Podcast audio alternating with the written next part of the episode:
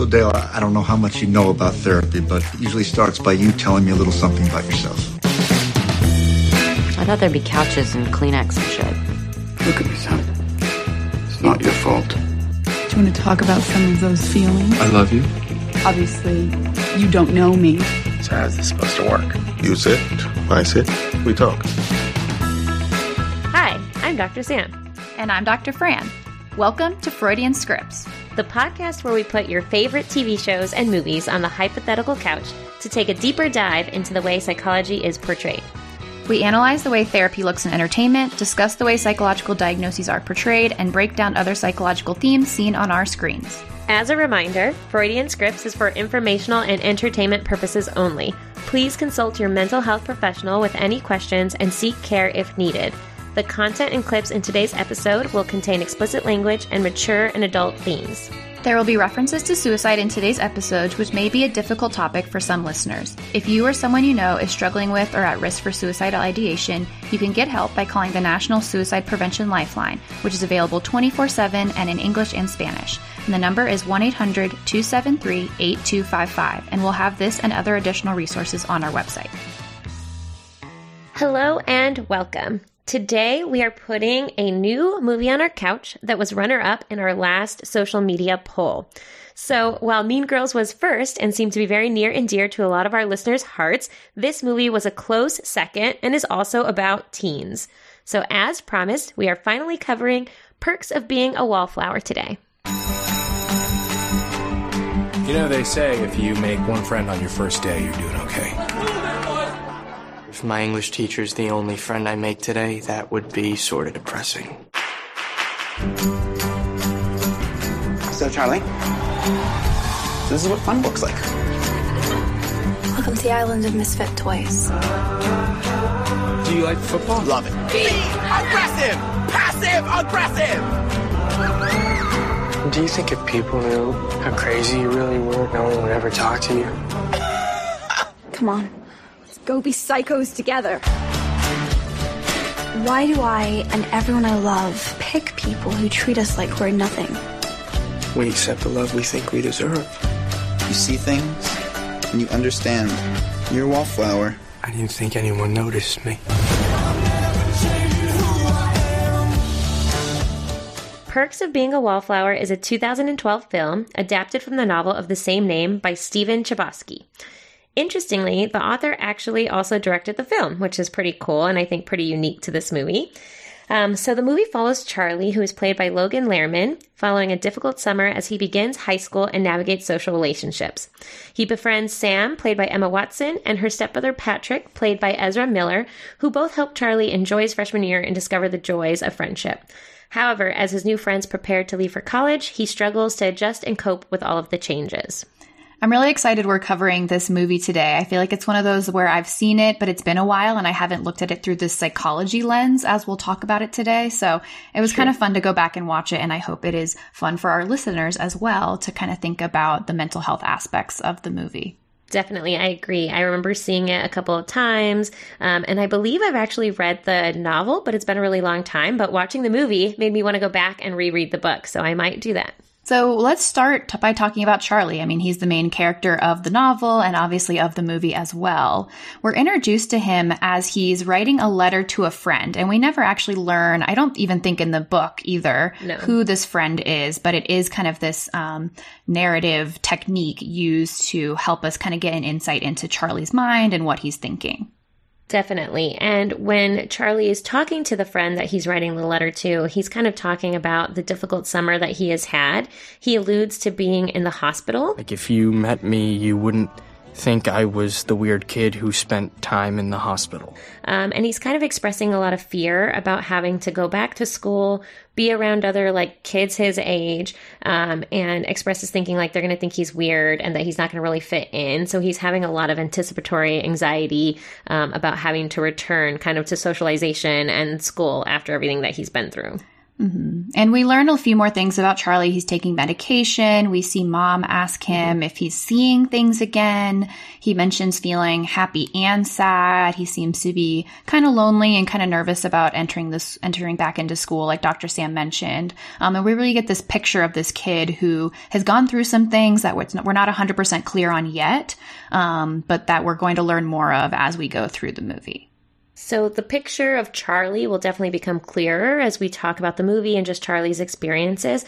We did want to start off, as Dr. Friend mentioned, he does talk about feeling happy and sad at the same time. He's expressing a lot of anxiety about going back to school, and he says he feels lonely. So we want to just start off talking about teenage mental health kind of generally, and we think this will kind of set it up nicely for what we see Charlie and even some of his friends going through at this time. Yeah, and part of why we wanted to cover some of this just right up front is that, I would make the argument that this really is a movie about teenage mental health. Like, that's kind of, after rewatching it from this lens, that's really what my takeaway of it is. And it makes sense because actually what we know is that about 20% of adolescents can experience a mental health problem in any given year. So that's quite a high percentage. And that 50% of mental health problems are established by the age of 14, and 75% by the age of 24. So for individuals who in adulthood have some kind of psychological diagnosis, we're really likely to see some of that start to emerge in these teenage, formative years and young adulthood, like we do with some of the characters in the film. And I think it's also interesting to note that between the ages of 5 and 16 years old, there are 10% of those children and young people who have a significant issue that would be clinically diagnosable as a mental health problem. And then even more striking, 70% of children and adolescents who experience mental health problems have not had appropriate interventions or treatment at a sufficiently early age.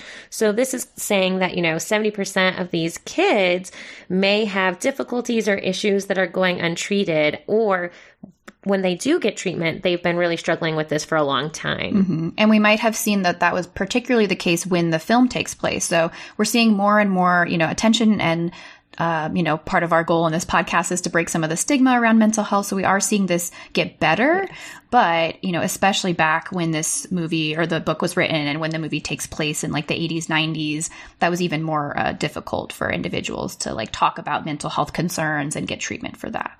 And I think we'll talk about this more as we go through the characters, but we do see that Charlie and his friends have all had maybe different struggles or different events that have happened or different things that they're struggling to cope with.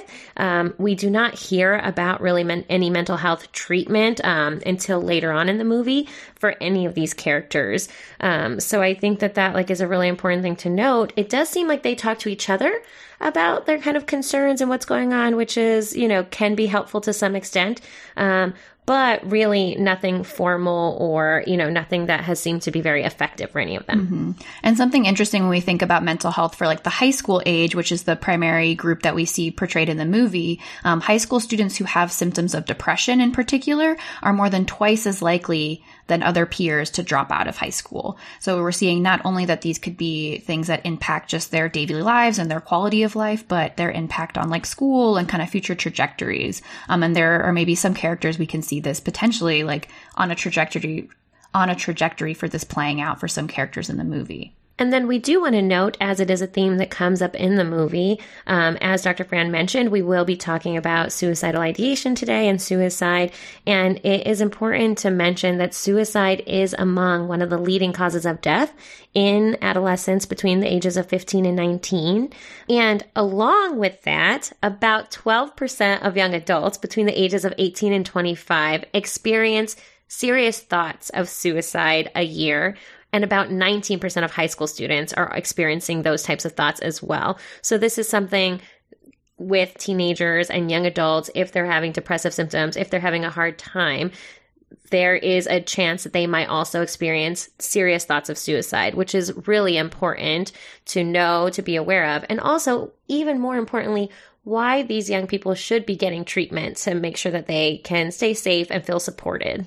Mm-hmm, absolutely. And another important group to mention here, just when we think about within the context of high school students, up to 47% of lesbian, gay, and bisexual high school students also report serious thoughts of suicide. We covered this a little bit in our sex education episode, so I definitely encourage you, if you're interested in that topic, to go check that episode out. We won't talk much about it here, but just another kind of plug for a really important area of people to know about and kind of be paying attention to. Yes, very important. And Sex Education is coming out with season 3 soon, so we might be covering it again and getting into additional topics. So be on the lookout for that once it releases. But now let's kind of get back to Charlie and dig in a little bit about his specific kind of mental health and how he's doing.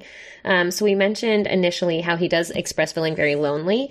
And this is all kind of before he gets to high school, but we see once school starts, he does in fact have trouble fitting in. He seems very socially isolated from his peers, and he's having a lot of internal monologue about his old friends have ditched him. Nobody wants to sit with him at lunch, and people really seem to avoid him. They're not saying hi to him, and he's just kind of cast aside, he feels. When my sister said no, I thought maybe my old friend Susan would want to have lunch with me. In middle school, Susan was very fun to be around, but now she doesn't like to say hi to me anymore. And then there's Brad Hayes. Before my older brother went to play football for Penn State, he and Brad played together, so I thought maybe he'd say hi to me. But Brad's a senior, and I'm me, so who am I kidding? We get that kind of classic scene of him sitting in the cafeteria by himself eating lunch, and I was like, oh, is he going to go to the bathroom like Katie Heron and have his lunch there? Because that's just such a classic scene we see in these type of movies. Yes. And I think it's reflective of kind of how he's feeling and how he's kind of managing starting high school. And I think also, interestingly, like as you're watching this movie, you know, he seems to be from the start like a kid who's having some sadness, and he wants to fit in. He wants to engage with his peers and classmates. So you're left kind of wondering, at least I know I was initially, like, why are people like avoiding him, and why do they seem afraid of him, and why does he seem like they, you know, don't want to say hi to him anymore? We learn a little bit more about that, which I think makes the situation even more sad and upsetting for Charlie. But he does seem to have had a lot. He does seem to have experienced a lot of loss, and is really just kind of trying to float by himself at this point.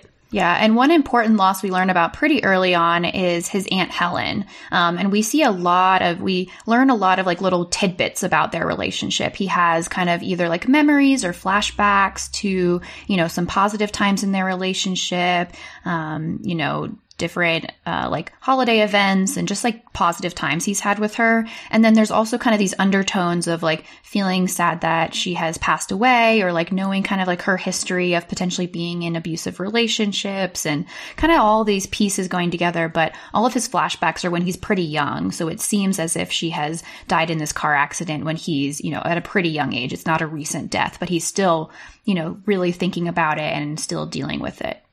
And while he's going through this difficult time, he'll make comments about his aunt being the only person who really would be able to understand him. So early on in the movie, he makes a comment about how he feels both happy and sad at the same time, and he can't really share with anyone how he's feeling because he doesn't think they'll get it. And he mentions that Aunt Helen would be able to understand those feelings. He also makes comments about his aunt being his favorite person in the world, and kind of missing her, like while he's having this hard time. If my Aunt Helen were still here, I could talk to her, and I know she would understand how I'm both happy and sad, and I'm still trying to figure out how that could be.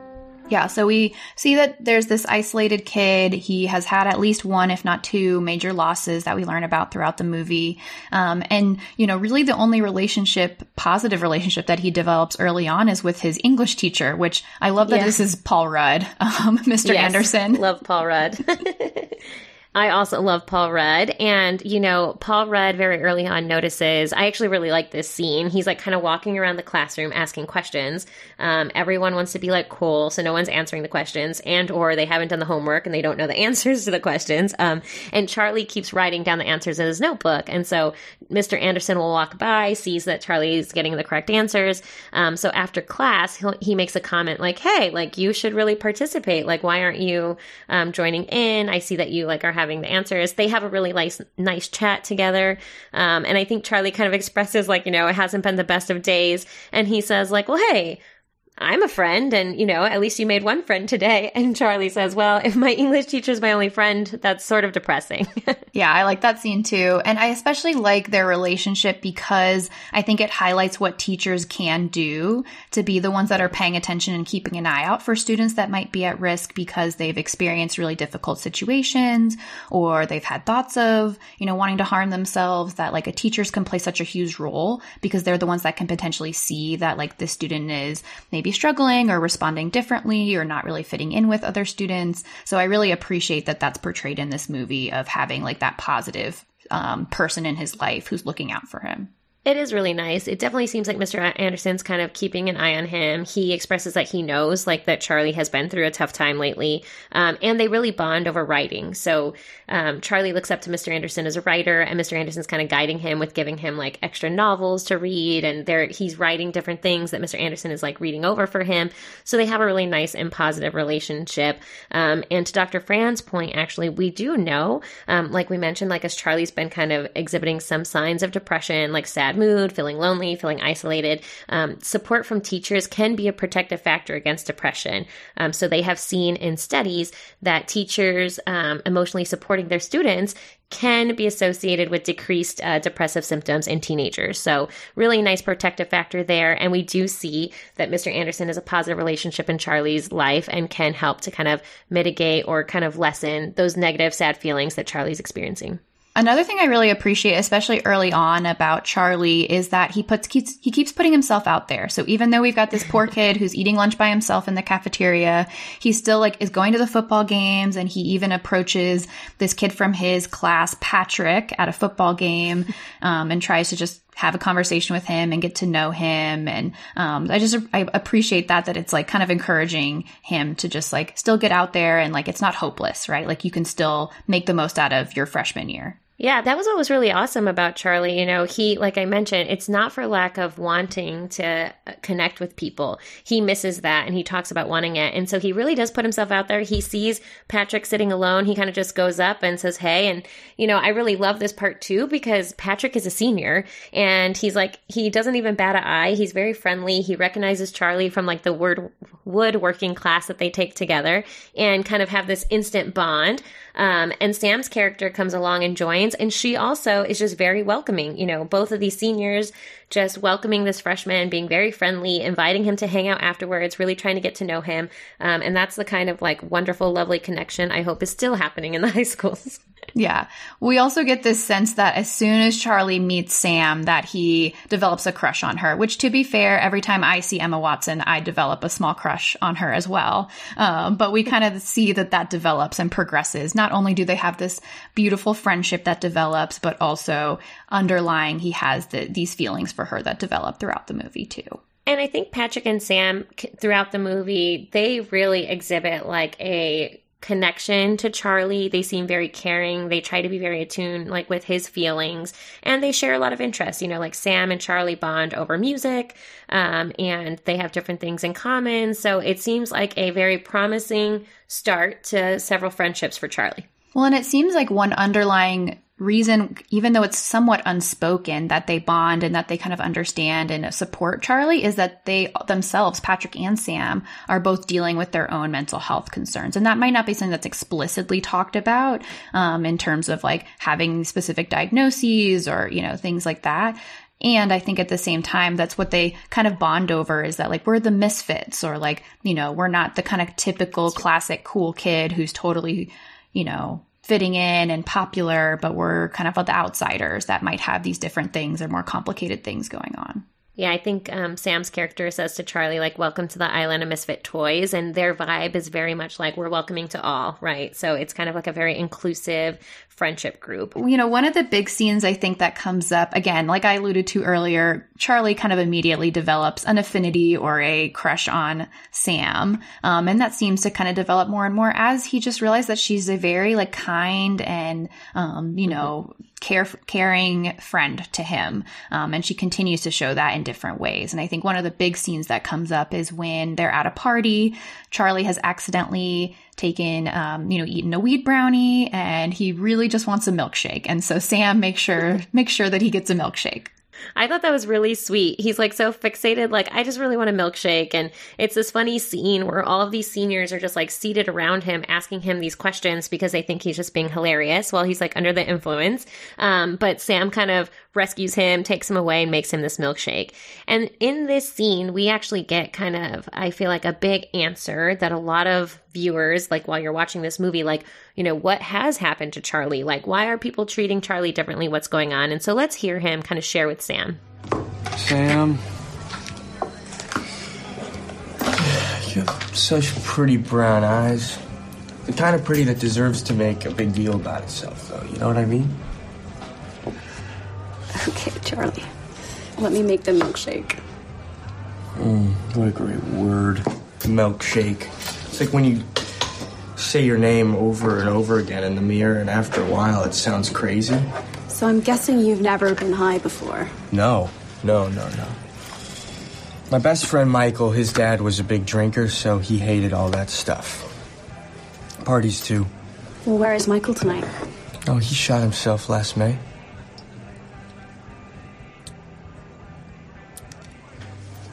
Kind of wished he left a note, you know what I mean? I think this scene's really interesting because we, you know, it's hard to tell from the clip because you can't see Sam's face, but as soon as Charlie discloses in this very matter-of-fact way what happened to Michael, her face is just, you know, full of concern and kind of like, what do I say? Shock and, you know, kind of how do I support this person who just shared something really difficult with me? And I think, you know, a lot of people seem to know something about what had happened to Charlie. It seems like, you know, at least peers that had come up from the middle school with him, potentially teachers, like, have alluded to, like, knowing. But Patrick and Sam don't appear to know. So this is the first time they're really hearing about this potentially very traumatic thing that has happened to Charlie. And I thought in this scene it was also very interesting because we know it's something Charlie's really been struggling with. But when he really comes out and says it, he says it almost very matter-of-factly, you know, and just kind of puts it out there. And it is nice to see that Sam, she kind of tries to think about how they can best support him. She does end up telling Patrick, and then they make a really endearing, kind of heartfelt toast, like, to our new friend. He sees things and he really understands, like, people. And Charlie responds like, wow, like, I don't think anyone noticed me, which just kind of shows, like, how lonely and sad he maybe has really been feeling. But then he feels very supported in that moment, which is nice. Raise your glasses to Charlie. What did I do? You didn't do anything. We just want to toast our new friend. You see things, and you understand. You're a wallflower. I didn't think anyone noticed me. Well, we didn't think there was anyone cool left to meet. So, come on, everyone. To Charlie. To Charlie. And we kind of, you know, get a better context for part, you know, one piece of why Charlie is the way that he is and why going into high school has been so difficult for him and why he's been feeling down of, like, he's lost his best friend, like what seemingly maybe was his only friend, and in this very difficult way. And so the fact, I think that makes this scene with Sam and Patrick toasting to him even more meaningful of, like, here are other people in my life that, you know, might be able to fill some of that void that Michael left. Yeah, that see me and notice me. Mm-hmm. So, you know, a very sad scene definitely gives us a lot more context into what Charlie is going through, you know, having had his best friend die by suicide, grappling with that, trying to navigate high school, which is difficult for any adolescent who hasn't had something like that happen.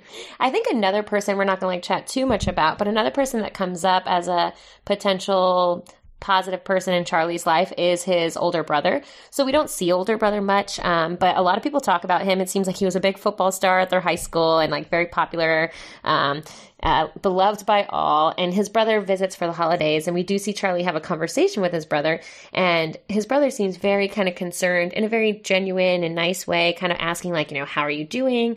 Are you still picturing things? Like, how are you coping with it all? And Charlie mentions to his brother that he's really, he's better able at this point to, like, shut off the images, kind of talking about how he does have these friendships and he's kind of getting out there more and feeling a little bit better about things. Not picturing things anymore. Or if I do, I can just shut it off. Yeah, and again, we get a lot of these allusions to, like, images or seeing things. And that's one, if I had one qualm about this movie and the way some of the mental health things are portrayed, it's that they're very vague about this. And the reason that we want people to be explicit, like if they're talking to parents or like other support people or mental health practitioners, is that if you say seeing things, that could be hallucinations, that could be flashbacks, that could be suicidal thoughts. And it's really important to know, like, what is he actually seeing or what are those images, and not using these very vague terms, because someone might say like, oh yeah, I'm seeing things, and that might mean something different to different people. So that was just kind of like one thing I wanted to point out of like, it's just this very vague thing, and we don't know a lot about what is happening with Charlie or some of his history and these, like, you know, with the hospitalization and what might be going on for him. And it seems like a little bit of a taboo topic with his family too.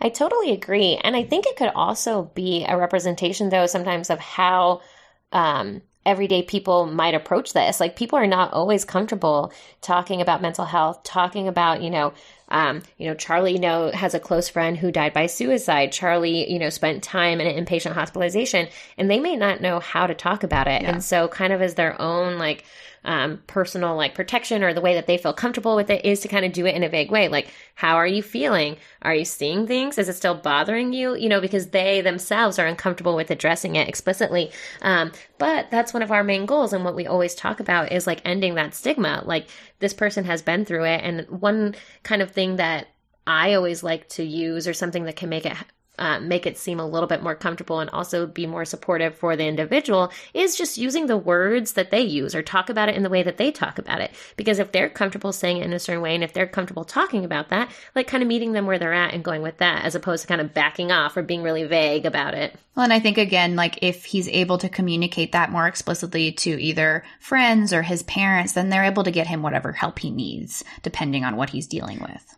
Exactly. And so at this point, like in the movie, it does seem like, Charlie mentioned he is better able to shut things off. He had been having a better time. We see him like engaging in all different things with his friends, like from doing like the Rocky Horror Picture Show, just hanging out at parties, doing gift exchanges, doing a lot of fun things that friends do. And like we did talk about social support. So I want to mention that friend support, we do know in teenagers, may reduce depressive symptoms. And what we know about teenagers who may have PTSD or have been through something traumatic, having social support is not going to like get rid of or make that go away, but it can help to make the symptoms that people are experiencing less severe. And so it seems like for Charlie, like having this close-knit group of friends, because at this point, it's not only Patrick and Sam, he's also hanging out kind of with their like bigger group of friends. He feels supported. It does seem to have a very positive impact on his mental health and the way he's feeling. Until there is a big rift between him and all of his friends. So we see all those positive protective influences of the social support system kind of seem to come crashing down around him. He has an incident where he's dating Mary Elizabeth, even though he doesn't really have feelings for her, but feels kind of pressured into it, but really still likes Sam, and ends up kissing Sam at a party when asked to kiss the prettiest girl in the room, which, like, I feel like that's just like a facepalm moment of like, ah, oh, like just you could have done anything else. Like, just don't do that. But, he's a teenager. He is impulsive. He just kisses Sam, and then it causes basically a huge falling out between him and all of his friends. I know. And this whole part of the movie, like, you're just waiting for something to go horribly wrong. Like, he does not like Mary Elizabeth. He's, like, trying to kind of get away from her, but he feels bad. And it's, like, his real first relationship. And he kind of feels like, well, Sam's with this college boy at this point, right? She has a boyfriend. So he just goes along with it and obviously makes a really poor decision. And once this rift starts, they kind of all rally around Mary Elizabeth. And it's kind of this situation like, we just need some space, Charlie. We just need some time. Everyone's really upset by his actions.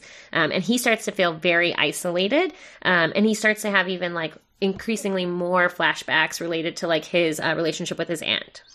Yeah. And he, makes comments about like it's getting worse. He can't turn it off. So what we heard earlier of him like getting better at being able to shut off whatever these images are, he's having a harder time doing it. And he does end up, somewhat coming to terms with his friends in, again, like not a great way. So the way he kind of gets back in with his friends is that when the fight that Brad Brad and Patrick end up having, Charlie ends up, what he says, like blacking out and can't really remembering, but he just like he just takes over and, you know, fights everyone in order to protect Patrick, which, yes, I appreciate that, like, he's obviously standing up for his friend. And it's like kind of unfortunate that it takes this really horrible event for his friends to say like, oh yeah, we do like you and want to be your friend again. Yeah, I know. There's like this whole scene where he walks up to Sam and he's like, you know, what did I do? And she's like, you protected Patrick. And she like embraces him and brings him back into the fold. Which, you know, the problem was never that he didn't care about that friend group and they didn't care about him. Probably more related to poor communication and poor conflict resolution, right? Come on, teenagers. But, you know, he does end up kind of getting back with them and he kind of sees a little bit of a positive bounce. Like he's happy to be back with them. However, you know, senior year is like quickly wrapping up, graduation is approaching, so he's still feeling that anxiety about like kind of losing these people potentially in a different way.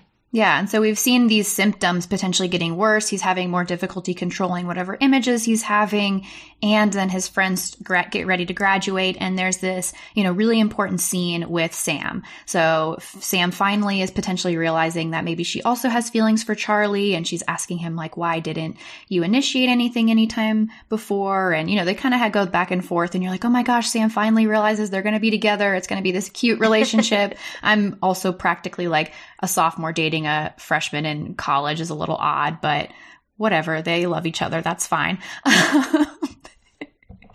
But anyway, so they start to potentially get intimate, and Charlie starts having a flashback to his Aunt Helen. And at first it's a little bit confusing. It's a little bit about like, why is he remembering Aunt Helen? And then it really kind of spirals after that. After his friends leave to college, you know, we learn more about what happens.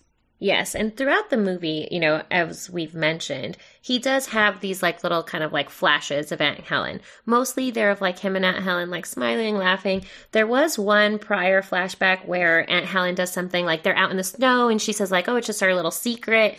All of it has seemed like very friendly up until this point. But when he's with Sam, really in the flashback that he has, Aunt Helen kind of says, like she whispers to him, like, be quiet, don't wake your sister. Seems much more ominous of a flashback. And then it kind of like cuts away. Like we see the next day, Charlie is saying goodbye to his college friends, you know, kind of seemingly like he's upset, but he's okay with it. But as soon as they drive off, he really starts to struggle with like being able to kind of cope with the fact that they're going away. We see him become very distressed and he calls his sister.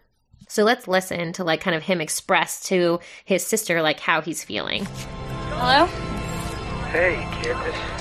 Charlie? Sam and Patrick left, and, I just can't stop thinking about myself. What? Candace. I killed Aunt Helen, didn't I? She died getting my birthday present, so I guess I killed her, right? Trying to stop thinking that, but I can't. She keeps driving away and dying. Call the police and send them to my house. Stop her. Crazy again. No, Charlie, listen to me. Mom and Dad are going to be home with Chris any second. And thinking, what if I wanted her to die, Candace? What? Charlie? Charlie! So in this scene, the parts that you couldn't see, Charlie initially is having a lot of flashbacks. He's seeing a lot of some of the more painful things that have happened to him. He's seeing the scene where Aunt Helen is asking him not to wake his sister. He's seeing his sister getting slapped by her boyfriend. He's seeing the fight that he couldn't really remember with Patrick initially. So it's all really kind of coming flooding. And we see that he's like becoming increasingly upset and having a difficult time kind of just processing all of these events, all of these stressors. Yeah. And I also want to point out, I think like such a good move on his part and then his sister's part. Like he calls his sister. So he calls someone that like he trusts, that like he can talk to about this. And then his sister like immediately has her friends go get help. Like she knows that he's in trouble. So I just wanted to kind of point out like good for both Charlie and his sister for like very quickly kind of reaching out for support and getting the help that they need. So I think that's like a positive portrayal. I thought the same thing. Like, I thought his sister handled it very well. Like, as well as one can expect in such a difficult situation. She stays on the line with her brother. She's trying to be supportive. She's trying to listen. But she also right away, you know, knows, like, okay, this is not typical for Charlie. Like, he needs help. And she gets him that help. And it's very nice knowing that he did feel comfortable enough to reach out to his sister and kind of share when he's having this troubled time. So I agree. That's a nice portrayal of strengths for both of them. Yeah, absolutely. And, you know, a theme we're hearing of him talking to his sister about is a lot of guilt. So guilt over, and I'm wondering also if that's where some of those flashbacks, like a common theme is that he feels guilty about like not protecting his sister or, you know, getting in this physical altercation at school. And he blames himself for Aunt Helen's death because she went to get his Christmas present and then she died in a car accident. And then he makes this comment that we haven't heard him mention before of like, maybe I wanted her to die. And he feels a lot of guilt and shame around that thought. Exactly. And so, you know, thanks to sister's quick thinking, Charlie, you know, next thing we see, he is in the hospital. And this is really the first kind of exposure we see to like mental health treatment in the movie. But he does have a chat with the psychiatrist that is there. So let's like give a quick listen to that, just kind of their introduction and what he expresses to her. Charlie, I'm Dr. Burton. Where am I? Mayview Hospital. You have to let me go. My dad can't afford it. Oh, don't worry about that. No. I saw them when I was little, and I don't want to be a Mayview kid. Just tell me how to stop it. Stop what? Seeing it. All their lives, all the time. Just how do you stop seeing it? Seeing what, Charlie? There is so much pain, and I don't know how to not notice it. What's hurting you? No, not me. It's them. It's everyone. It never stops. Do you understand? So I wish this scene was longer. I wish that we had more of that interaction between Charlie and the mental health professional. I remember as I was watching this over, I was like, how are there only 10 minutes left of this movie? And he's like just entering the hospital. Like I wanted more of this, of course, as a psychologist and wanting to like see more of how that's portrayed. And at the same time, I think like for what it's worth in this like very short scene, we see this psychiatrist or psychologist, whatever she is, really trying to figure out like, what's going on? What happened? What led up to you coming to the hospital? And tell me a little bit more about Aunt Helen. Like she's picking up that this is potentially something he's never really talked about, hasn't really come to terms with, of like what happened with Aunt Helen. What about your Aunt Helen? What about her? Do you see her? Yes. She had a terrible life. What am I supposed to say? You said some things about her in your sleep. I don't care. If you want to get better, you have to. She was insane.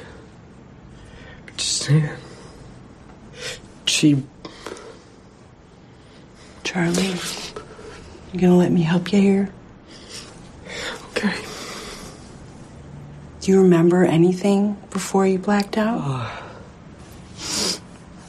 I remember leaving Sam's house. I was walking home. And for the first time, I feel like the way he's describing Aunt Helen has really shifted. It's like she was my favorite person, like all of these really positive attributes to Aunt Helen. But now we're hearing, you know, that she was insane, right? Like he calls her insane, which I found to be very interesting, that she had a terrible life. So also kind of almost like making excuses for Aunt Helen in a way, but building up. And I agree. We're finally starting to see the mental health professional like ask questions. I thought overall it was like, okay. But one of the things that really irked me is when he really is starting to open up, but he's kind of like taking natural pauses, which I think are indicative of it, like, it's just something difficult. But then she does, like, says, like, are you going to let me help you here? And it's like, lady, he is talking. Like, let him talk. So I did not like that interruption. But, you know, I think obviously it's a good start. And it's really just, like, a very, like you mentioned, Dr. Fram, like, such a brief window into, like, probably what then happens while he's at the hospital. I also wanted to quickly just say, too, I feel like in the very beginning of his conversation, it made me feel sad because his first reactions is, like, I'm afraid that my family, like, can't afford treatment. Like, I can't be here. My parents can't afford this. And I don't want to be a Mayview kid. I don't want to be here and be, like, labeled. And I think that those aspects are just so upsetting. Like, and a lot of what we try to counter are those, like, you know, stigmas that if he needs that treatment to be supported, to be safe, that shouldn't be something to be embarrassed of or ashamed of. And then additionally, like, it is heartbreaking when I work with families and they do need higher levels of care, like we've talked about in the past, that is one of their major, that's a major consideration and something that they're afraid of. Like, are we going to be able to afford this? Like, we can't do this. Like, I've had kids say things like that to me too. Like, you know, I can't go there because I don't want to put that burden on my parents or make my parents pay for that, which is like another unfortunate aspect of the, like, mental health care system at times. Yeah, absolutely. And I think that's an important point too, because I think it also feeds into, like, a term we sometimes use, especially when talking about suicide ideation with young adults or adolescents, is, like, perceived burdensomeness.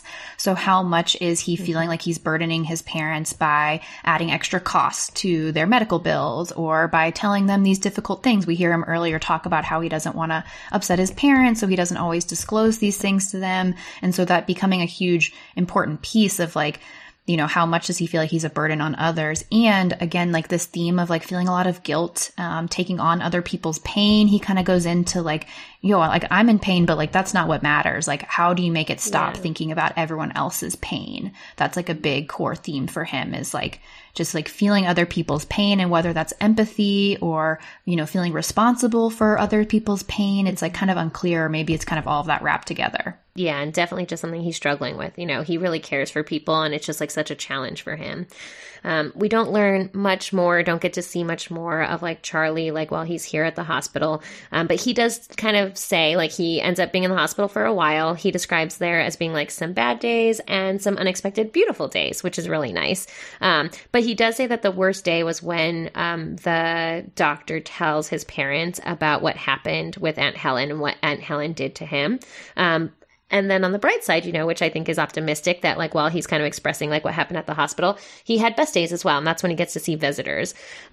So at the end of the movie, kind of Charlie, I think, gives a very nice speech, I guess, about, like, just, like, his experiences and, you know, where he thinks he's going from here. So let's kind of listen to Charlie kind of wrap up the movie. I don't know if I will have the time to write any more letters because I might be too busy trying to participate. So if this does end up being the last letter, I just want you to know that I was in a bad place before I started high school, and you helped me. Even if you didn't know what I was talking about or know someone who's gone through it, you made me not feel alone. Because I know there are people who say all these things don't happen. And there are people who forget what it's like to be 16 when they turn 17. I know these will all be stories someday, and our pictures will become old photographs. We'll all become somebody's mom or dad. But right now, these moments are not stories. This is happening. I am here, and I am looking at her. And she is so beautiful.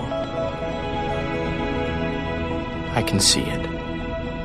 This one moment when you know you're not a sad story. You are alive, and you stand up and see the lights on the buildings and everything that makes you wonder, and you're listening to that song on that drive with the people you love most in this world. And in this moment, I swear, we are infinite.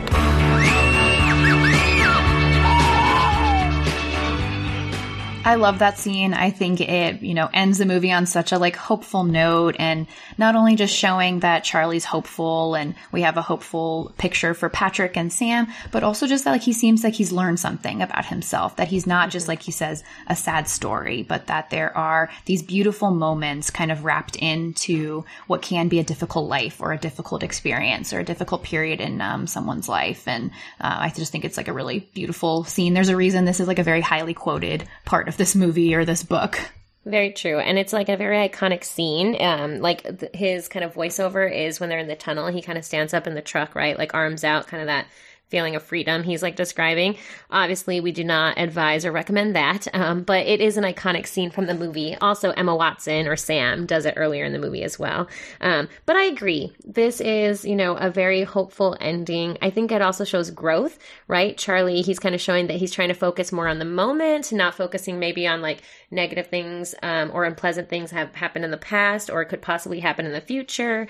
And that he's also seems to feel pretty empowered to kind of face certain barriers or things that might happen without having too much difficulty, which there are going to be highs and lows. He probably will have additional challenges in the future, but he's looking forward to that in an optimistic way, and he does feel empowered. So it is a really nice ending to the movie. Yeah, absolutely. And we might imagine that if the movie continued or if there was a sequel, we might see more about how this actual continued progress and growth and recovery looks for Charlie, right? He's kind of hit this, really important step of acknowledging that, he's been abused by Aunt Helen and that this is a major part of potentially what has been going on with him throughout the movie and throughout his life. And so we might imagine that this would continue and we'd learn more about him as he continues potentially in therapy. I will say I did appreciate that after he finishes up with the doctor, they make some comment about okay, so I'll see you at this time next week. And I was okay, yes, this isn't just a one-time thing. You go into the hospital, you confront that you've been sexually abused, and then that's it. There would be some follow-up or continued therapy or work on this. And to that end, one thing I was surprised about, though, is we know that Charlie had been admitted to a psychiatric inpatient stay over the summer, and we know that he is on medication.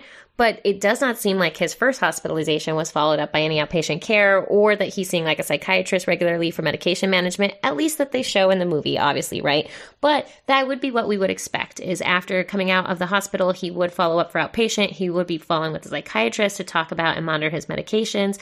So it is nice that at least after this incident and after he leaves the hospital this time, there will be outpatient follow-up. And, even though it doesn't become a main theme of the movie until the last 15 minutes when it's revealed that Charlie has been sexually abused by Aunt Helen, we did want to spend just a few minutes talking about child sexual abuse and what treatment might look like for that. And we hope we'll have other opportunities to talk about this in more detail. So we'll just go briefly through some of it today. But because it is such an important part of Charlie's story, we wanted to highlight some pieces of this. Yes. And another character, Sam, also shares that she had been sexually abused. So we want to talk about that briefly now. So sexual abuse is defined as any time someone in a position of power, whether that is physical power, emotional power, psychological power, engages another person to do something sexual that is age inappropriate, uncomfortable, or against their will. And this typically includes some sort of touching, but it can also mean being inappropriately encouraged or forced to watch sexual acts such as pornography. Yeah, and I think that spectrum of sexual abuse is important to highlight because, again, we don't see exactly what happens with Charlie or exactly what happens with Sam, but it doesn't really matter. There is some level of unwanted or age inappropriate sexual contact between Charlie and Aunt Helen that we learn about. And just some interesting statistics, up to 1 in 4 girls and 1 in 6 boys will experience some form of sexual abuse before the age of 18. That's a huge number. And I think watching this film, we have a certain number of characters. And then we've got Sam disclosing that she was sexually abused. We've got Charlie disclosing it. We also learned that Aunt Helen was potentially herself a victim of sexual abuse. And so maybe that's not actually a super high number considering the number of people portrayed in the movie based on these statistics, right? That it is unfortunately can be a common occurrence. And also, unfortunately, more than half of all children who are sexually abused are abused by a parent or other relative. So as we see in Charlie's case, the perpetrator in that instance is his aunt. And children who have been abused by a family member are also more likely to blame themselves for the abuse than those who are abused by someone outside of the family unit. And this is, again, something we definitely see with Charlie. He seems to have a great amount of guilt associated with that. There seems to be some blame related to the events as well. And, you know, it's really like he has a lot of mixed feelings about Aunt Helen. On the one hand, she was one of the most important people in his life. She was the only person he felt like really listened to her. And she was someone who really did these horrible, horrible things to him that a poor kid of his age had like didn't understand or couldn't really wrap his head around why someone who was supposed to be in this caregiving role was hurting him. And also probably becoming more and more complicated just to Charlie, because as you mentioned, Dr. Fran, like as he is becoming older, he was so young at the time of these events occurring and even at the time of his aunt's death.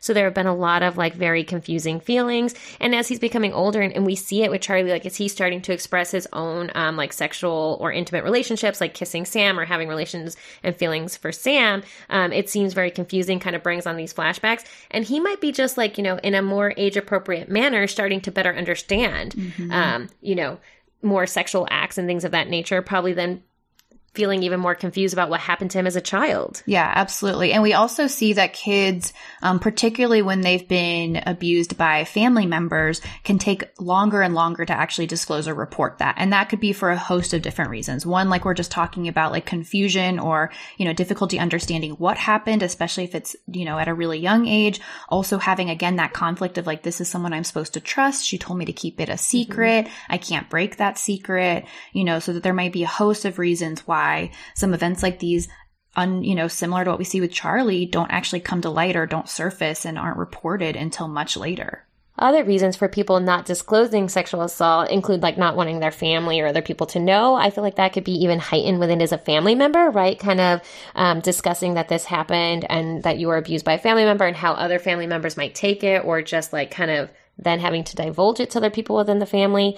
Sometimes people also worry about not being able to prove that incidents occurred, or fear that like people won't really take their reports seriously. And so what would be the type of therapy, you know, with, you know, now that we're seeing Charlie hopefully going to continue with therapy, what would be the type of therapy that would help him with that? You know, one of the gold standards that we're almost always going to go to first for treating children with a history like Charlie's is trauma-focused cognitive behavioral therapy. We've talked about CBT or cognitive behavioral therapy a lot on the podcast. It is a very common, well-supported treatment. And essentially, this is a treatment, TFCBT, one of the gold standards for treating kids with all types of trauma, not just childhood sexual abuse, anywhere between ages 3 and 18.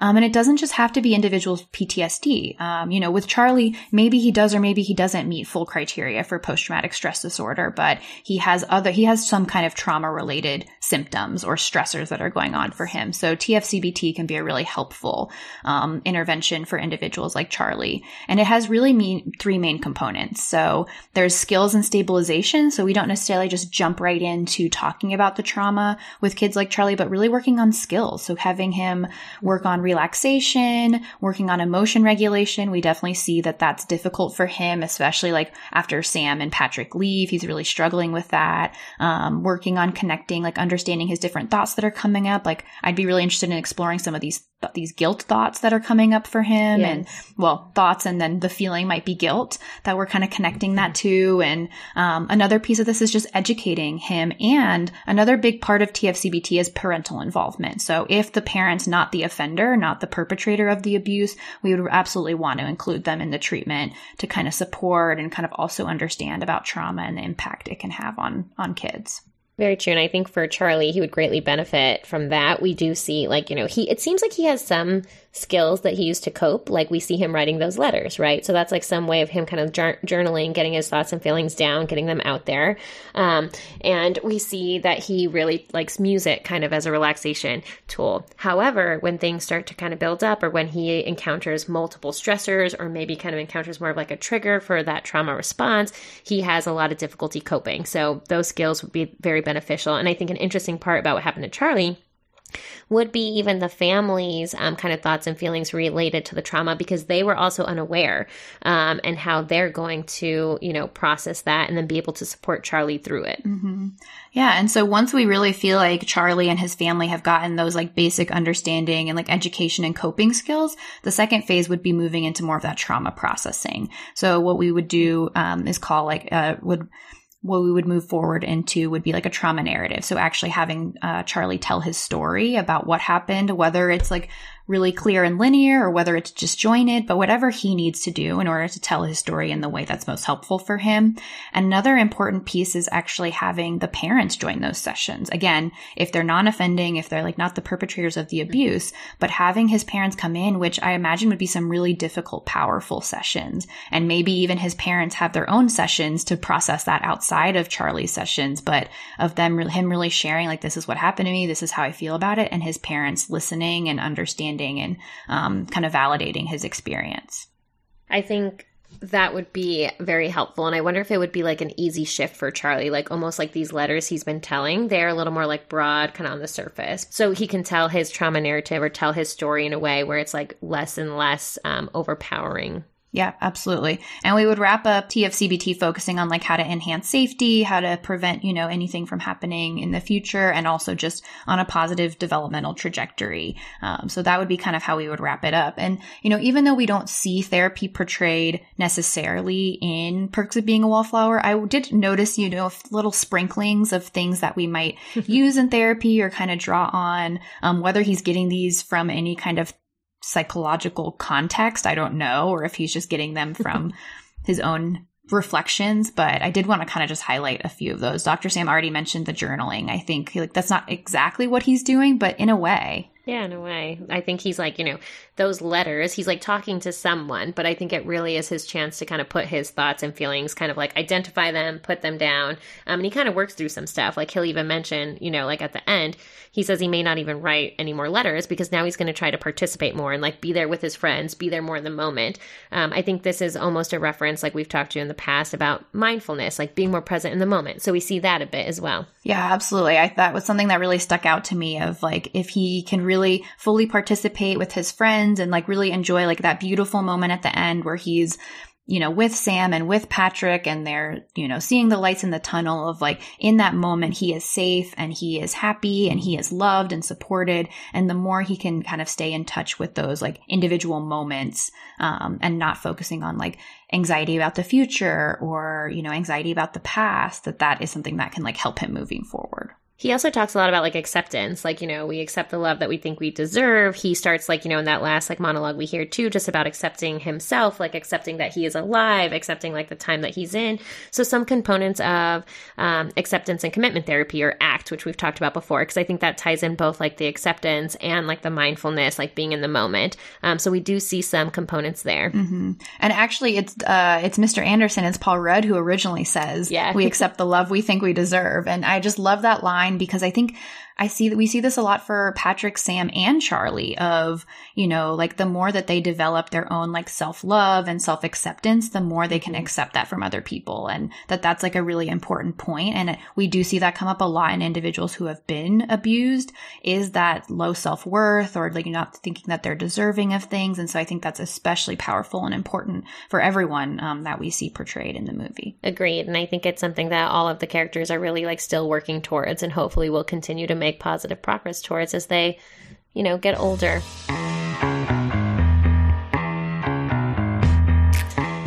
Speaking of love or relationships or just like general feelings, how did you feel about Perks of Being a Wallflower, Dr. Brand? I wasn't sure where you were going with that, but I snuck it in. So I am going to try really hard not to use the two words that I feel I use to describe half the movies we discuss on this podcast, endearing or heartwarming. I would really be compelled to use either of those words, but I'm going to try not to. I love this movie. I think it's a really lovely representation of, you know, the importance of talking about teenage mental health and, you know, the importance of social support, like Dr. Sam mentioned. So I just really appreciate that, you know, I really think of this movie as a movie about mental health in adolescence. And we don't have a lot of movies that do that well. So I think it's a really good movie and it has a great soundtrack as well. I'll agree, Dr. Fran. I really like this movie. I feel like it is well acted. Like, you know, the young people in the film do a really nice job. I do think that this movie is about adolescent mental health. It covers a lot of really important themes that are not always comfortable to talk about, right? Or are difficult for people to talk about. But I think in doing that kind of helps to destigmatize these topics like we often talk about so that people can talk about them. They might be difficult or uncomfortable, but they are important. And so I think, you know, Charlie having a friend who died by suicide, the history of sexual abuse, these are all things that are really, really challenging to talk about. But these people, this is their experiences, and it's important to have people that they can talk to and receive the proper support. So I like that it touched on these topics.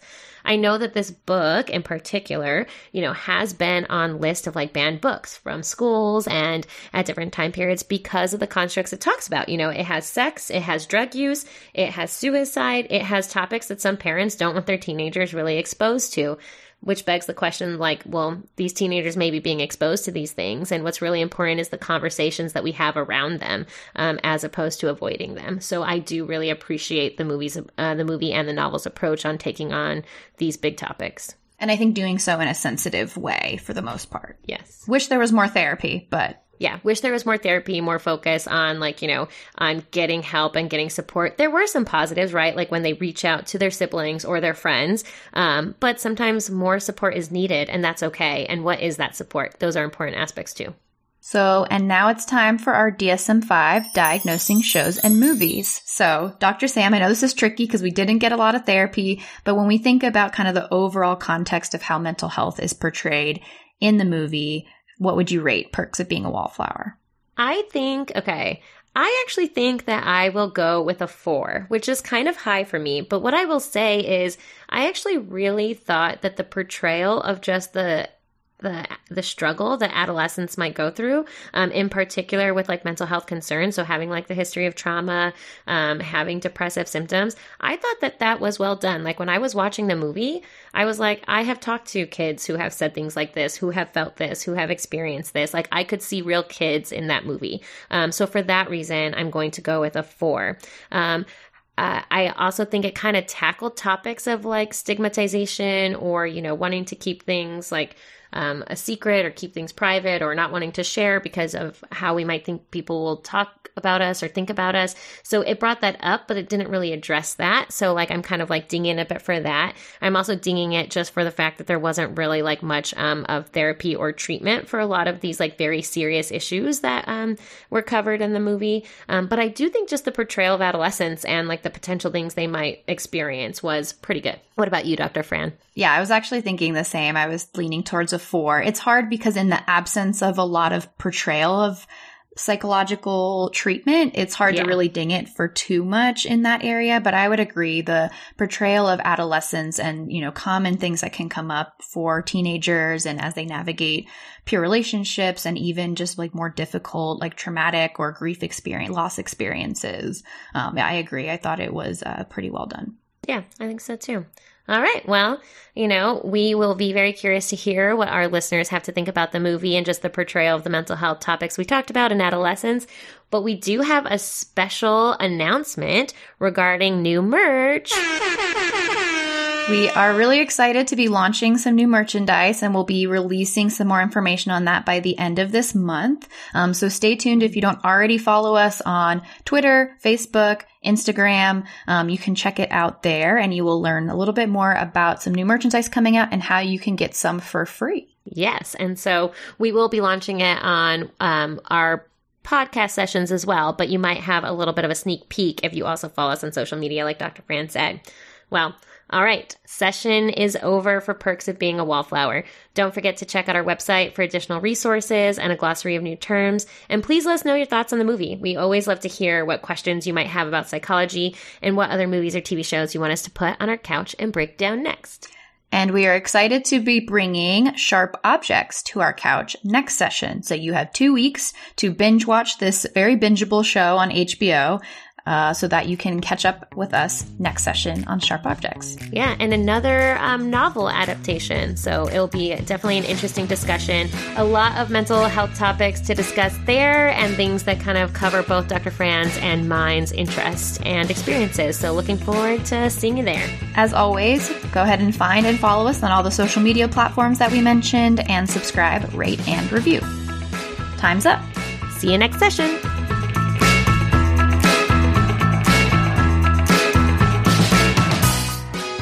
We'd like to thank our producer, Brandon, creative director, Eric, and webmaster, Don.